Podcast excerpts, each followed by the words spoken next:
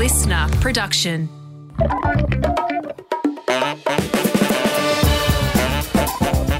Yes, hello and welcome to the Jock and Journo podcast. It is Jay Clark here and we have the Collingwood champ, Scotty Pendlebury. We're back, Pendles. We are. We survived week one, week two. Watch out. Today's going to be a great show. We're going to be talking succession plans, your experience through the famous Mick v. Bucks. Wasn't quite a stoush. Bucks. Hey? It was just Mick and Bucks succession plan. Well, that's what the headline said anyway. Bucks has spoken about that and talked about how awkward and how stressful and how tense it was. So we're going to get your view on that. I got a strong view as well. We're going to get out some funny captaincy stories. I know you've got a cracker. I was once kicked out of a pub by an AFL captain in my younger days, which is a bit of a laugh, and some controversy surrounding the video review system. I don't think it's controversy, it's common sense, but anyway, we'll get to that, won't we? There's a bit happening. Hey, as you said, we're back. We've had some great guests. Can I put in a request for our next guest? Can we do it live now? Yeah, go for it. Can we speak to Brayden Maynard? Like, you're so this is just, Scott, can you please get the next guest? I could maybe team. He's the wrecking ball with the massive heart, Brazzy Maynard, and I think he's got one shoulder hanging off, but he's had an outstanding season. I love his work at the back line. I'll put the text in to him, and we'll see how we go. We can get him. Mind you, you've probably got the biggest guest of all time. You got the AFL boss, Gil McLachlan. You got him. I did get him. And we learn about his polo. His polo exploits. Career. Yeah, yeah. What was your favourite guest moment? I reckon it's been awesome to have Paddy Cripps, Jordy De Goey, Gil, as I said, but I think Joel Selwood that time, just because there was that incident, it sort of coincided with me and him having a few words, and then... You were sledging each other. We were, and then the siren went, it was that really awkward moment, and then I think Mark Robinson went with... He got told what happened about the incident. Yep. And then the next day, me and Joel actually spoke about it on this forum. Yep. And then cleared it up about anything. And then Chris Scott mentioned it, that Joel went on and cleared it all up. And then, so that was probably the first time I thought in this forum and validated why we do this is because we can bring sort of stories that a lot of people can't get or things like that. We can actually clear the air pretty quickly and players felt safe on this platform. I liked it when Jordy said he'd been offered $1 million a season over 5 years from North Melbourne, just casually dropped He said, and then my manager rang me and said, well, mate, it's $5 million over 5 years. He said, oh, my goodness. And Paddy Cripps, he talked about staying at Carlton versus going home to Western Australia and why he wanted to take Carlton to the promised land. That was probably 5 years ago, and maybe they'll get there this season. So let's hope not. We love Cripps, and you've had plenty of big battles with him, of course. But we want to talk succession plans. Ken Hinkley re-signed as Port Adelaide coach, and Josh Carr waiting in the wings. Not a formal takeover plan, so it's a bit of a TBC arrangement, because if Ken Hinkley wins the next two flags, then he might get another extension. But you were front and centre for that extraordinary succession plan, Mick Malthouse to Nathan Buckley. And Nathan Buckley said it created a lot of stress and tension in the football club and probably wasn't that necessary in a formal public sort of sense. How did you go throughout that time? Like, had you asked me when it happened, I would just say 2011. Like, I don't even remember that it was announced in 2009, the handover. But, and I used this analogy earlier, it was like moving out of a house. Like, you don't really care until like, oh, I've got a month to go here. Yeah. Quickly. Yeah, got to pack the boxes. Like, it just scrambles.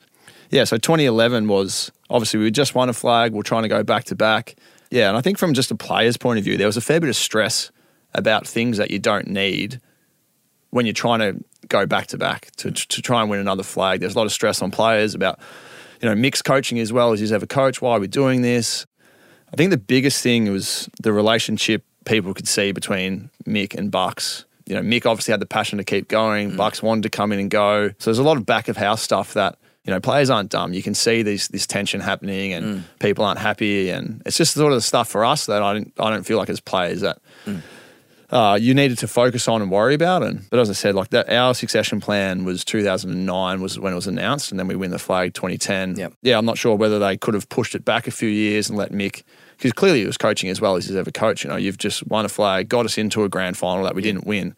And I'm not sure if those conversations were had or not about pushing it back or whatever it was. So Bucks offered, said, look, if you want to pull the pin on it, I'm happy to. I'm pretty sure is how he described it. But he said by then relationships had broken down and were unsalvageable, which, is a pretty significant thing. So my question was, did it feel like there was a bit of a wedge in the playing group. And you would have been cool as a cucumber and sort of pretty neutral throughout the whole thing. But did you feel that divide even a little bit? I was probably like a little bit oblivious. I was 22. So, and, you know, I had career certainty. I think I'd already signed like a four or five-year deal. Mm. So it wasn't as stressful, but I could understand how now being older, if that happened into like at our football club now, I'd be worried about so many people. Like, what do you mean? Like, well, the assistant coaches, the list management, all the stuff I didn't really know about, or the amount of work that the head coach does. So like from 2009 and 10, you know, the questions I would have now is like, oh, who's running this? Is that Mick or Bucks? Who's shaping the list? Who's making all these decisions? Mm. You know, Bucks would be, I assume, would have been in all the meetings, not Mick. And even that sort of stuff, that just hearing it's always, it doesn't intend to be that way, but it's always Bucks or Mick, Bucks or Mick, when it probably just shouldn't be that way. And yeah, and it's interesting to hear that Bucks offered to push that back. And, you know, I'm not sure why that didn't happen because Mick clearly was coaching as well as he'd ever coached. So maybe that could have eased some tension in the room. And Hawthorn did try to do a succession plan, didn't work. So, yeah, it'd be interesting to see how Ports goes with TBC, which sounds like a probably a smarter idea than putting a fixed date on it because, as you said, like if Ken Hinkley wins the next few flags, you know, like you already know what the stories are straight away. So I think it's smarter. As long as Ken and Josh Carr have a good working relationship and can go through the program together and do a lot of stuff together, I think it's when probably when one guy starts to feel like they're just pushed aside and you just coach on game day and the Monday to Friday is all the other person. Last one's on this. Did you, if in hindsight, what would you have done? What would you have wanted to be done differently? Would you have rather Mick Malthouse kept the keys? Because then the Carlton situation came in. They took him over. So would you preferred him sort of coached longer in hindsight? And do you think it impacted that 2011 premiership? Because you won it in 2010 and then jumped out of the blocks. You were flying through the first half of 2011. Then a lot of the public stuff started to ratchet up and your form tapered off a little bit. Well, we were banged up a little bit towards the end of 2011. Jeez, I feel so old saying 2011. We won 2010. 5 weeks later, we went to Arizona on a training camp, which nowadays you're mandatory 12 weeks off. So we went over there, but you had to get there for the altitude training. No break. So we come back, we were flying, and then we all got pretty banged up. Mind you, like we had an amazing year. We lost 3 games for the year. And they all happened just to be against the Cats. And we're going all right in that grand final until Tomahawks just tore it apart. So in hindsight, I think if they had been a bit more fluid with the situation, so 2009, I think we just lost the prelim by like 70 points or something like that. They announced the succession, but then, you know, Mick goes grand final. Push it back. Like, Bucks, you're going to have to wait another 2 years, which sounds like he was cool with anyway. He would have been cool with that, I think. Yeah, and then that probably would have just allowed Mick the opportunity, which, you know, I sort of feel like he probably deserved, is to coach that group through, you know, lost the grand final. Can he get us back to that mountain, make a few tweaks? Bucks was the assistant coach anyway there, so they can work through those tweaks together. And then away we go. And I think for the playing group too, it would have shown that these guys are willing to do what's best for the playing group. He was a force at the time, Mick. He was at his absolute peak. I remember him going on the footy show and said, I just can't turn off that coaching tap. And that's when Carlton came in the offer and he went to Carlton. That wasn't as successful, but Well, it's not surprising that he got someone approached him. Like he's a premiership coach, grand final coach. Then he's out of a job in 2012. Not out of a job because he was supposed to stick around and help, but he's... You got that passion. Sort of like once a coach, always a coach, I see it. And you have, what was it like playing under Mick Malthouse back in the day? At his prime? Scary. I remember one day he threatened to cut my hands off at halftime. You're kidding. We're playing St Kilda and I handball a lot. And I think I had like, say, 3 kicks and 15 handballs at halftime. So I thought I was going all right. And where's Scott Pendlebury? And he come in and he goes, if you keep handballing that ball, I'm going to cut your hands off. So the next few possessions of the third quarter, I kicked it about 8 metres instead of handballing it. So, but yeah, no, he was scary, but you loved playing for him. Had your back. Super motivator and all the boys. And he always used to, whenever Mum and Dad were around, he'd always go, oh, have you seen your boy lately much? And Mum and Dad would be like, oh, no, he hasn't got home. And he'd be like, all right, take the next 3 or 4 days off, get back to Sale. Really? Go spend some time with your Mum and Dad. So, no, he was an awesome coach. I've been very lucky, like 3 coaches, 3 awesome coaches. So, yeah, they've all been really good. And Fly, in his own way, doing his own things. We might try and get Fly in too if he's got some time. We can try and have a chat with him. I'll organise that then. Hey, what? You just tell me who you want. I'll organise it. You do not much else. I'll ask Craig. Hey, interesting, Darcy Moore out with a hamstring for the next couple of weeks. You're not only missing Nick Dacos, it's Darcy Moore as well. I wonder whether Jeremy Howe goes back. It's certainly going to be very interesting. It means the Collingwood captaincy armband gets handed over to either Tay, Howie or Bruzzy. So I'm not sure if they might, I don't know this, but they might rotate it sort of for the next 2 weeks. So Howie and Tay and Braz, so work out who will do that. And then, yeah, but Darcy was at training yesterday running laps and doing some strides and stuff, so it was awesome. So I didn't expect him to be out on the track yesterday. So, yeah, it's good news. Recovery going well. We're going to speak about Nick Dacos. He's in the hyperbaric chamber as we speak and drinking a chicken bone broth or something like that. Some magic potion healing stuff to help heal that knee of his. But in terms of your Collingwood captaincy, have you got any funny stories about something that happened back in the day? I've got a few, but they're sort of hard because it just gets blurred into one. But one was... they're all Jordan De Goey related? No, there's a mix. But overarching is the amount of excuses you hear that you just know are just absolute crap, but you sort of got to believe it. But we had one time... and I was reflecting on it. I was like, I wasn't sure. It might have been one of the dog incidents. You know, we had a few with the dog, like threw the frisbee down the hallway and broke my hand on the door handle or whatever. But I think he was playing cricket instead. Yeah, Howie. So we went to the beach. Someone was late for something. Did the old St Kilda Sea Bar 6 a.m. Monday morning for just I think it might have actually been Howie for the dog incident. Yep, and then. No, it was Jordy. It was Jordy's dog incident or something that he'd done. There's been a couple over the Collingwood journey. I can understand why you're a bit confused. Anyway, so 6 a.m. we're all there. Yep. Sea bars. Let's get there at 6 a.m. Freezing. Yeah, it's freezing cold, middle of winter. Yep. Howie's there. Everyone's there. No Jordy. Trouble. Howie rings Jordy. Jordy, where are you? Jordy's like, I'm at the club, getting ready for training. Where is everyone? Because we're all here. Punishment because of you. Freezing. Because I didn't know that was today. So anyway, I just cracked it and I said, everyone, get in your car. We didn't even jump in the water. Yeah. Just mere the fact that you had to get up at 5:30 and get it, cracked it, said, don't worry, we're all just coming back here tomorrow. Right. So everyone's like, oh, not again. Yeah. So the next day, Jordy's there at like 5:45. It's like, no way he's missing it. Everyone's there. Tyson Goldsack, vice captain. Yeah. 6 o'clock, not there. No Goldie. I ring Goldie. Goldie, where are you? I'm at the club. Oh. I was like, righto. I just was like, hung up on Goldie. I was like, the vice captain, mate, you needed to be here. This is not good. We're not showing solidarity. So Wednesday rolls around. Yep. Again, we're just going back. Yes. Get there Wednesday morning. Everyone's there. We're doing like the knuckle push-ups in the water for 15 minutes to the neck. Oh, no. So that was a funny one because it was trying to make like a really big stand and then the guy you're trying to make it for is late. Yep. Then one of the leaders is late. You're the captain, so you're like, oh, I just lost it. I was just like, this is why we're going so crap at the moment. We can't even turn up in one spot at the same time. So, the group was flat with you as captain. Yeah, I was trying to make a stand. It didn't really work. We probably got belted that weekend anyway. So that was mine. You have any captaincy stories that not that enjoyable doing push-ups in the freezing cold? No, not on the sand when it's like wet under your knuckles. Yeah, and then. I have to take it because I'm the captain. So I'm just, come on, boys, this is awesome. I'm hating it as well. So what about you? Any captaincy stories? Well, when I started at the Geelong Advertiser as a young buck, I think I was about 22, 23. The Cats had played in a win that day. I think it was on a Sunday. And Stephen King was the captain of the time, who's interim coach of Gold Coast at the moment, carving out a nice coaching career. And I think he was a bit flat with the media at the time because Mark Stevens wrote a back-page story for the Herald Sun saying he'd only taken like 2 contested marks for the season until it was like round 16, round 17. Yeah. So, he there was a bit of pressure on his own sort of performance at this time. Anyway, it's midnight at the back of Lambie's on a Sunday night, a joint heaving, and I sort of stumble up to I work my way up to the back bar, and sure enough, a whole Geelong footy team's there, right, after a win. And I knew a couple of other blokes from school or whatever, so I'm just working my way around the fringes at this point, right, talking to a few of the boys. Anyway, Kingy has spotted me from across the bar, and I can just sort of feel his eyeballs on me over a couple of minutes, and he's sort of starting to get a bit more agitated. I'm pretending to be pretty relaxed about the situation, and sure enough, he starts pointing at me, and he's like, you've got to go. And I'm like, mate, I'm just having a few beers with the boys. Let me go. I'm allowed to be at the pub or whatever.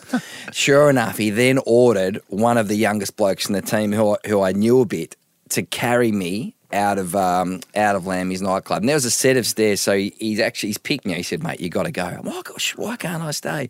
And he's like picked me up and carried me, basically, which is pretty embarrassing for a 22-year-old. Like a little baby just getting carried out. Carried out. By the principal. And up the stairs out of the pub. So, every time I see Kingy, we do sort of have a bit of a chuckle about that. So he's a bit sensitive about his form, obviously. He was a bit sensitive at the time, but I reckon you'd have a hard time now that he's a big dude, isn't he? He's like 6'7" or something. Yeah. I was 22 at the time. Yeah. Now I'm 40. I reckon if a captain told me to get out of the pub, I'd tell you to get stuffed, Scotty, to be honest. But how times change, mate. Now, Nicky Dacos, so he's out for the moment and he's drinking his bone broth, his special chicken soup. He's in the hyperbaric chamber, but things going well, hopefully back by the preliminary final.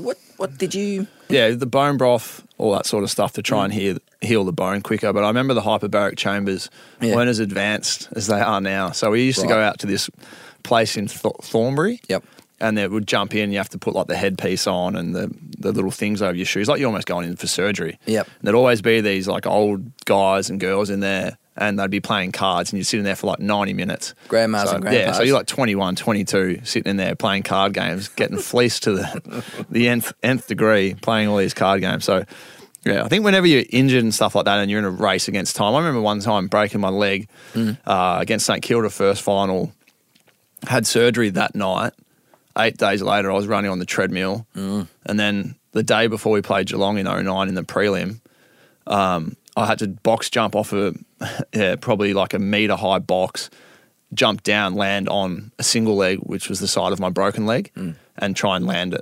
And that was sort of like a fitness test. And I think I was just going to have to keep doing it until I just couldn't tolerate the pain anymore. Did that hurt? Yeah. I for the first jump, I jumped off and landed on my good leg, tried to trick the fitness boss.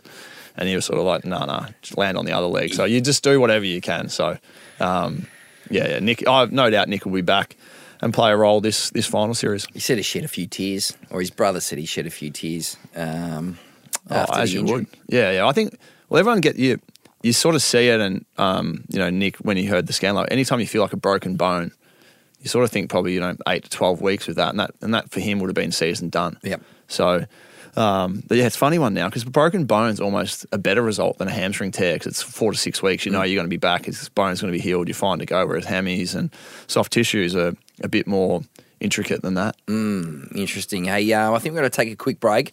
I want to ask you on the back. I want to talk about Harry Mackay and dominant key forwards. Who's going to set the forward 50 alight? Will it be talls or smalls? Because I've got a feeling.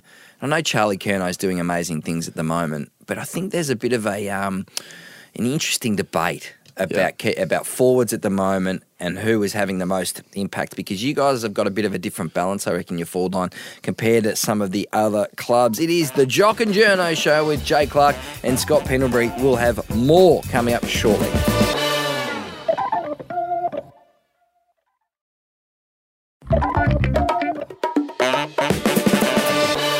Yes, welcome back to the Jock and Journo Show. Jay Clark and Scotty Pendlebury, the champ, 6-time All-Australian, 5-time Best and Fairest winner. He hates this. Norm Smith medal, 3-time Anzac Day medalist as well. Hey, Scotty, talls and smalls, who's going to light up the forward 50? Yeah, it's an interesting debate. I think holistically in the next, say, 12, 24 months to 10 years, it's going to be like fascinating way that lists will go, whether you go... It's like, I know everyone says we don't copy American sports, but we do. Yep. Is it like small ball versus like tall ball type thing? Feels like historically been a lot of John Brown's going to dominate, the big key forward. I feel like now we're going smaller, do you reckon? Yeah, well, I reckon if you look back through the history of finals, you'd probably be surprised by who would lead the goal kicking for your club or whatever. Like it was like would John O'Brown, like grand final day, was he always the leading goal kicker for the Lions or Alistair Lynch or was it Acker or... Sean Hart or someone like that, guys like that. So, yeah, it's an interesting debate. And even, I think Carlton's the one that sort of put this debate on the map with Harry being out and a bit smaller mobile. Like Charlie Curnow is only 6'3", 6'4". Like it's not like he's a big power. 194. Yeah, like he's only just bigger than me. He's incredibly mobile. Yeah. So and he's hard to contain in the air as he is on the ground. His running power is extraordinary. That's amazing. And he gets up onto the wings and his inside 50 kicking's just... gone to a new level. Like he's such a penetrating kick. So yeah, it's a like who's your most dangerous forward? Like I reckon it's for a big chunks this season. We don't have one. Well, it's Jamie Elliott. Yeah, but I think it's just dependent on what the matchups look like, how the ball's coming in. Yeah. And forwards are they're a byproduct of how quickly the ball gets in there. Like if it's slow and boring, you can have you know, the best. You're going to have Gary Ablett Senior playing back there in his heyday, and it doesn't really matter. So yeah, that's one of the things with Carlton. Their ball movement's changed. They're going a lot quicker. They're dominating time in front half. And you know, when Harry was there, I think they, for the first 3 weeks when he was there, they averaged 110 points. So. They were pretty lively, pretty potent down there. So, yeah, I think he's back this week. So interesting to see the balance, how it changes, whether they go with, you know, him into that second ruck role, drop one of the rucks that they played on the weekend, and he's got to do ruck minutes. So, yeah, it's always fascinating whether they're small or tall and the matchups and how that works. Richmond were, you know, 2017, they were pretty much a small forward line. That's right. Weren't they? Mobile, pressure, get it in, dominate time in front half, defend really well. We should keep account in September. And have a small ball team. It's the smalls versus the key forwards to see who piles on the most goals. Well, Geelong last year, though, they had Hawkins Cameron. But again, he's more Curnow type. Yeah, he's much, mobile. He picks it up off the ground and snaps it over his shoulder half the time as opposed to taking pack marks. Kicks goals from out of bounds. It's unbelievable. Right, multiple goals from out of bounds. Let's talk about that. I get the feeling you're flat as a biscuit on the whole sort of video review system at the moment. So that firstly on the two Cameron ones, they're saying the AFL said one of them was right, one of them was wrong. Did you see the close handball to Cameron? Because you're normally all over this stuff. We were like right there on that side. And what did you say? Oh, well, you can't do anything, can you, after it's happened in terms of like, so you argue with the – one of the things I'm trying to do is not – argue or labour the point as much. I just want to get on because it can affect me for like the next 10 minutes. So I'm looking for growth in that space. But yeah, I was just sort of like, that was out of bounds. Well, but then, yeah, it's more that we can't review it properly. And reflecting on the Matildas game, like that penalty shootout, she saves it. And they're like, no, you stepped off your line, do it again. Yep. It's just like how clean and quick that process was. So the Melbourne Carlton game, like the soft call. Goal. Yeah, the soft call of the umpire. So every goal is reviewed. So why don't they make a decision? The goal umpire walks up and just goes, that's a goal or that's a point, but can we please review that as well? I'm not sure because I don't feel like you can live in the grey area and just be like, well, he said, I believe it was touched. Yeah. All right, who touched it? Where did they touch it? Yeah. Because it's sort of like those big pack, surely someone touched it. I think it should just be like you walk up, every goal is reviewed, take that time because – like, it's fascinating. He said, I think it's a goal. Either way, the evidence wasn't conclusive. No. So he basically, like, flip a coin on his call, win or loss Melbourne Carlton. And that's got big ramifications on finals. Yeah. Huge. Yeah, and the technology is just, it's like the standard definition. Yeah, I couldn't tell, to be honest. Well, I watched it 100 times. I still wasn't sure whether he touched it or not. Yeah. Well, I think it's subpar when, like, we're playing for a fair bit in this competition.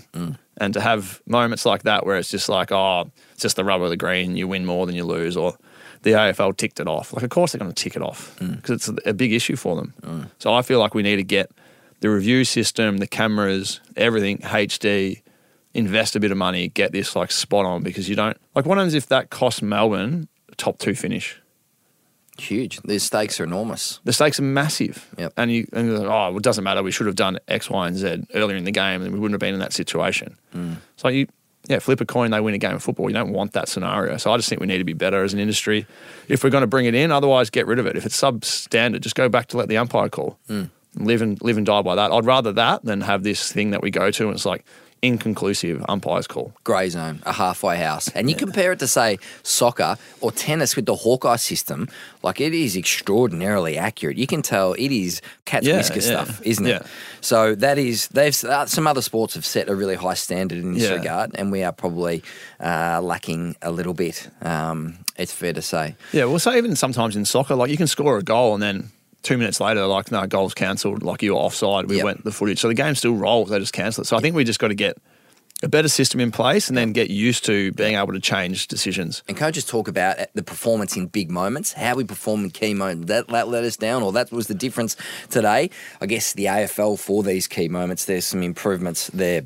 Speaking about big moments, how did you watch the Matildas penalty shootout, Scott? I was on the couch at home. Yeah, with the kids. No, the kids went down. They were asleep. Okay. Which is fantastic. They had a big day at local footy. So, but, yeah, the pressure of that, like, step up, whistle goes, the stadium, that is unbelievable. Like, that is just...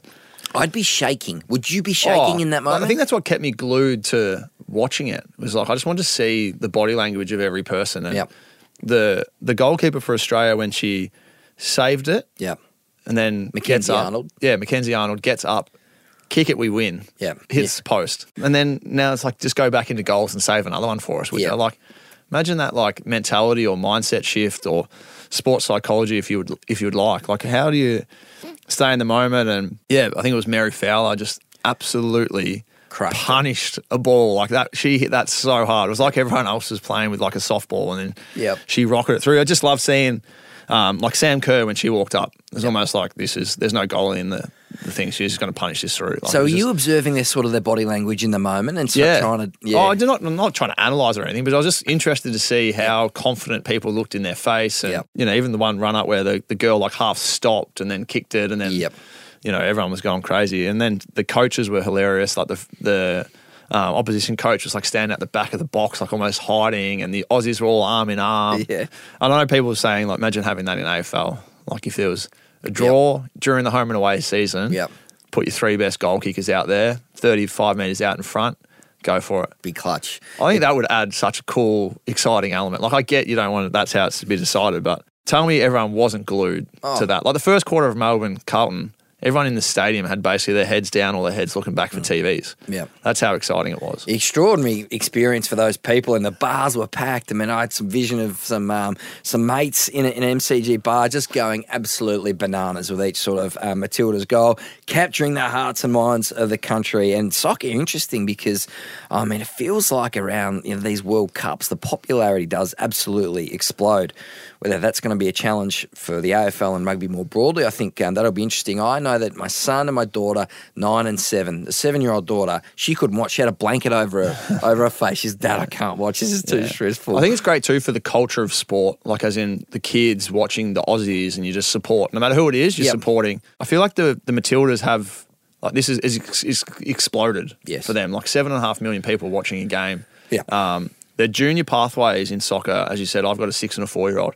They're amazing. Like, you go down there, you take them to soccer or whatever, and the way they run their programs, it's a bit of a sleeping giant in our country, the participation levels of soccer. And now I think it's up to Australia and how you capitalise on the back of all this momentum to try and push this up through our pathways and make the A-League stronger or whatever it is, because it is an unreal sport to watch. And a lot of our AFL coaches, first thing they do, season ends, where do they go? Soccer clubs. Learn from them, team defense, offense, all that sort of stuff. So, but yeah, it's been unreal. Speaking of pressure moments, did you see Timmy English for the Bulldogs dash out? I did. What would happen if one of your Darcy Cameron picked up the ball to kick out of a fullback, needing to kick a goal to win the game, basically in that last minute? You'd say, Darcy, put the ball down. What? I feel like our team would have a bit of fun with it if Darcy had have done that. Yeah. Come out of fullback. Yeah. We would love it if he had a bounce. But it's sort of funny because Tim English is actually a great kick. Mm. So when it happened, I was almost like, have they trained this? Is this set up? Took a bounce, and then he actually took the guy on. And he actually got back through the middle. Yep. Yeah, so I thought he was going to dart one up the middle. But yeah, that was just, I feel like, pressure. They probably don't know there was only like 15, 16 seconds to go. Or they can't have, Scott, they must have known. Whoever was closest though, you know what I mean? Like, just grab it, because you're not going to grab it, wait. Who's supposed to kick in here? Seconds are counting down, throwing the ball. Whoever grabs it, just go. And they obviously have faith in him as a kicker. Yeah, absolutely. So, but how much do you train the last minute or two? Like, if I said, well, you must call it something, a 2-minute play or whatever it is, when you go into that mode, how much do you train that we need to score at all costs here in the next 30 seconds? What is that? Oh, yeah, we train it flat out. That's, like, how often? How often is flat out? Oh, once a week. So most of our main trainings finish with like a 2-minute scenario. Yep. Base play, up or down. So it's like, yeah, everyone's got these funny names for it. You see, like, these cards go up that are like ice cubes or bowl of noodles. Yeah, whatever. It's just sort of like... yeah, anchor. Well, you're either trying to win or you're trying to save. Yeah. So there's the car. Two. Yeah. So, yeah, race car, let's go fast. Like, it's not that hard to pick up when you're the opposition. You may as well just say fast. Yeah. Well, if we're winning by 3 points and you're down by 3 points, 30 seconds to go, I know you're going fast and you know we're going slow. Yeah. But you the bowl of noodles logo. Yeah. 2-minute noodles. Maybe it's trying to confuse the players out there to get caught up in the signs. But, yeah, so we train those scenarios, like, you know, you've got to kick in. 30 seconds to go, how quickly can we get to the other end of the ground? Whether do we go straight up the middle, do you go out wide first, then transfer it back to the middle? Yeah. Up by 30 seconds, you've got the ball, 60 metres out. Do you take the shot or do you find the short? Yeah. All these scenarios that you go through, and you just try and train, and Yeah, you make mistakes all the time when we do it, but just trying to train and educate, learn, how do we do it better, how do we eat some time off the clock, because seconds are so important in footy. Yep. Hey, Damien Hardwick expect to be announced as coach of the Gold Coast. How big a win is that for the Suns, do you reckon? Yeah, I think that's – well, you're getting probably the form coach of the last 10 years to your club, which is amazing. And then I think he'll bring players, attract players. Hopefully their retention's really good up there now. I think there's a few players left early days, but their retention's great. And, yeah, he's going to be awesome. I heard Tommy Lynch say if anyone can get them going and into finals, it's going to be Dimmer. So it's exciting. Hey, Scotty, a lot of talk about the balls at the moment. I see Jeremy Cameron, every time he has a said shot, he tries to squeeze the ball in for like an accordion from either side, and the discussion around sort of whether they're a bit more pointy or too hard or something like that. The Ben and Harry podcast, which is doing great things for listener. Of course, Harry Mackay and Ben Mackay, they spoke about this. The biggest thing the AFL needs to fix, they need to find something that just, or Sharon needs to fix, is that there has to be just a tool or a device that just gets the balls in shape and gets them kicked in. So that should just be, you should be able to repeatedly get the same footy in the same shape every time. Yeah. Like the NFL, they have it in there. You should be able to do it. There's so much discrepancy in the balls, it's ridiculous. This has been an issue for ages that you sort of just parked. Yeah. But one thing that could just fix it straight away is every week you get dropped off the game balls. So us versus Brisbane this week, you get dropped them off, and you use them for your training session. So you kick them in, and you're responsible to bring your 6 balls back in, and Brisbane can bring theirs in. There's the Macca sign, they're all new, and they're kicked in a little bit because they are right. You get a brand new pill and you warm up with kicked-in footies. Yep. So that's why Jeremy Cameron's always squeezing it, because you don't train with those balls ever. So, yeah, I think it's a simple fix. Just drop the footies off at the clubs or whatever, and you're responsible to bring them back to the game day, warm up with them, whatever it is. So, yeah, because it is a big issue. And I know for us, whatever we can do to replicate kicking those balls, because for the first 10 minutes of a game, they only go about 40 metres until they get kicked in, and then they're sweet. They do hurt my foot when I occasionally get to kick Bruce foot. I find them quite hard. Hey, Scotty, you've been magnificent. Thanks so much, everyone, for listening to the second episode of the Jock and Journo Show. Let's see if we can drag Buzzy Maynard in front of one of these mics next week. Scotty, have a great week, mate. Good luck at the weekend. Thanks, mate. Thanks for the show. Friday night, massive game against the Brisbane Lions. I'm Jay Clark. He's Scotty Pendlebury. We'll see you next time. Cheers.